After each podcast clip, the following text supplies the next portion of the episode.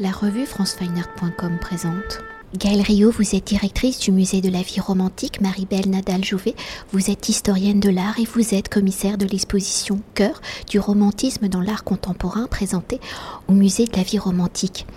Alors en écho à l'une des thématiques phares du romantisme, mouvement artistique donc du 19e siècle, en opposition au classicisme et dans une volonté d'exprimer ses états d'âme, de décrypter ses sentiments, ses émotions, les artistes à travers donc la matérialité de la littérature, de la peinture, de la sculpture, de la musique ont exploré toutes les possibilités de l'art et de ses écritures. Alors dans l'exploration du sentiment amoureux et à travers une sélection de 40 œuvres de 30 artistes contemporains, l'exposition cœur, par le motif, le symbole du cœur, se veut être un prolongement du romantisme dans l'art contemporain, de cette volonté d'exprimer ses sensibilités, de ces retranscriptions, la représentation du cœur qui par sa fonction est un organe vital pour l'être vivant ou sans lui.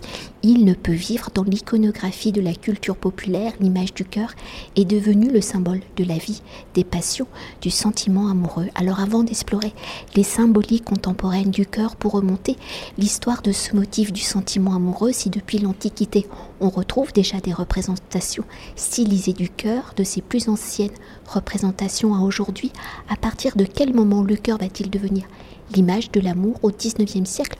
Au cœur du mouvement romantique, l'image du cœur a-t-il une lecture, un symbole particulier? Le cœur est, un, est, un, motif euh, relativement intemporel. Il apparaît comme symbole au Moyen Âge, euh, mais c'est vrai qu'au XIXe siècle, il devient vraiment le symbole par excellence du sentiment amoureux, de l'amour. Et c'est cela que nous avons voulu montrer euh, aujourd'hui au Musée de la vie romantique pour observer, étudier les prolongements de ce romantisme, de ce romantisme du XIXe siècle dans l'art d'aujourd'hui, dans l'art contemporain. Et le cœur nous semblait être un, être un bon motif, un bon symbole pour euh, exprimer justement cette thématique phare du romantisme qu'est le, le sentiment amoureux?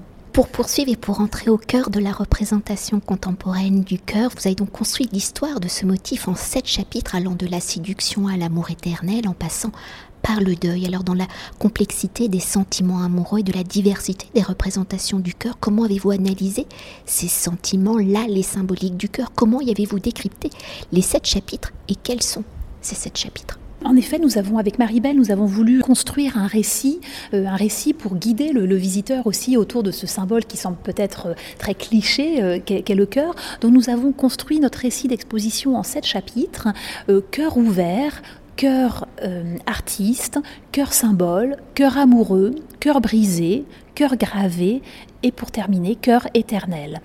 Tout cela pour montrer les, différentes facettes de ce cœur, montrer la, pluralité, la, polysémie aussi de ce cœur. Donc la première section est consacrée au cœur ouvert, c'est le cœur organe comme synonyme d'énergie vitale, énergie vitale représentée par les battements du cœur, par le sang aussi qui irrigue tout le corps. La, le second chapitre, c'est le cœur artiste, montrer comment les artistes se mettent en scène, mettent en scène leur propre cœur à travers des autoportraits. C'est l'idée que le cœur finalement est le moi le plus profond de l'artiste et finalement un peu la radiographie de, des sentiments, des tourments des artistes. Le, troisième chapitre, le cœur symbole, là c'est le, symbole dans sa plus grande euh, spectacularité, on va dire, avec des artistes comme Jim Dine, Jean-Michel Otoniel, Françoise Petrovitch.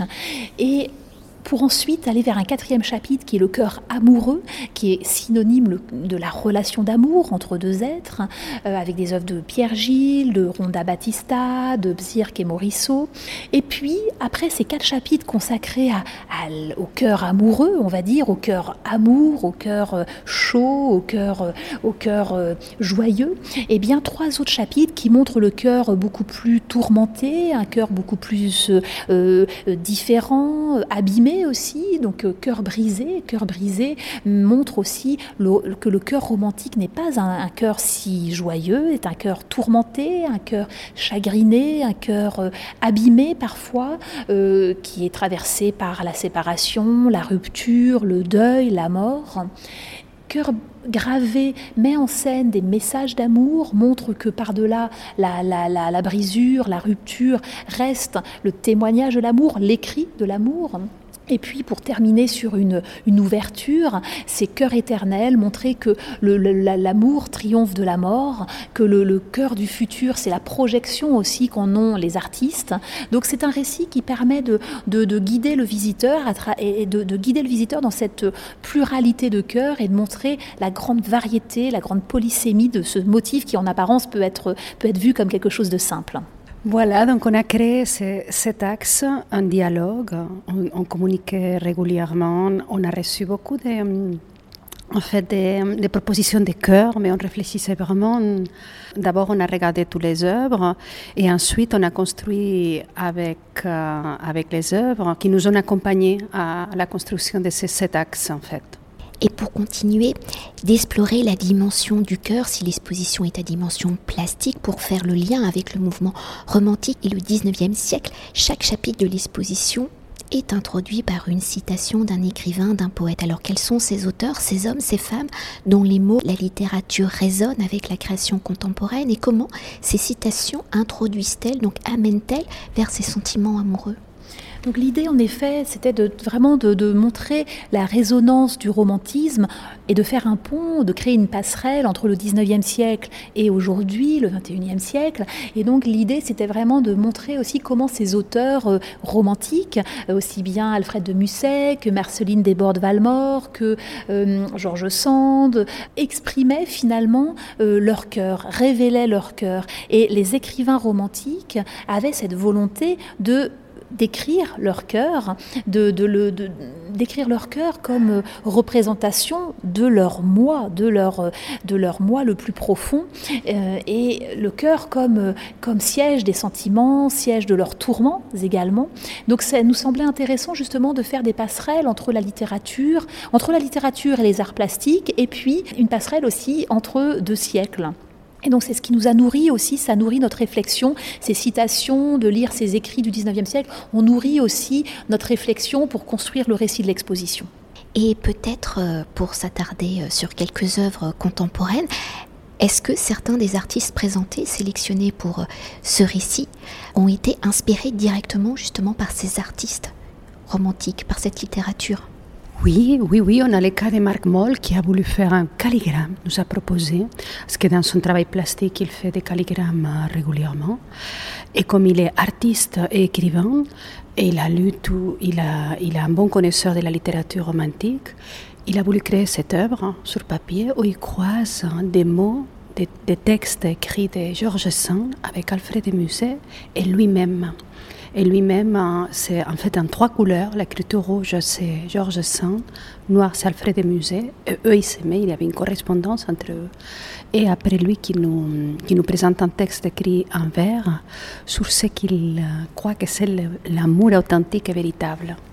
Et peut-être pour continuer d'évoquer cette résonance entre romantisme du 19e siècle et représentation contemporaine du cœur, l'exposition se prolonge dans les espaces des collections permanentes du musée de la vie romantique où œuvres romantiques et œuvres contemporaines cohabitent et dialoguent entre elles. Alors à travers le temps et les époques, comment la représentation du cœur, l'image du sentiment amoureux, est-il un symbole intemporel et universel?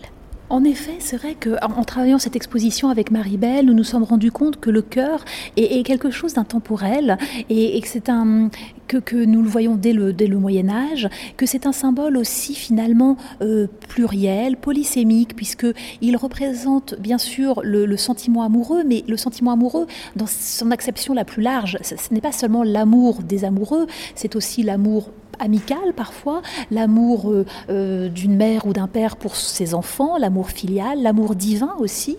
Le, cœur, le sacré cœur de Jésus, le sacré cœur de Marie est quelque chose qui est très présent dans l'iconographie, dans l'histoire de l'art et inspire aussi hein, des, artistes contemporains exposés euh, dans notre présentation, notamment Marc Molk, hein, va, dans son autoportrait d'artiste, va, va, présenter son cœur comme un cœur enflammé, comme un cœur qui, qui, oui, qui, qui s'enflamme, comme le, comme le sacré cœur de Jésus en quelque sorte. Donc c'est un motif qui, qui, est approprié par les artistes. Et les artistes piochent, je dirais, euh, en tout cas dans nous, ce que nous projetons dans ces œuvres, les artistes piochent dans les, dans les, différentes, dans les différents sens, dans les différents messages que révèle ce cœur. Donc c'est à la fois un, symbole, un motif euh, intemporel qui, qui, parcourt, qui, perdure finalement, et c'est un motif aussi, je dirais, de, de, projection. Donc pour parler justement, c'est pour ça qu'on a vraiment souhaité euh, terminer par cette section, ce chapitre sur cœur éternel, parce que qu'est-ce qui reste encore à écrire du cœur? On pourrait penser que finalement le cœur c'est très un motif, un symbole très éculé,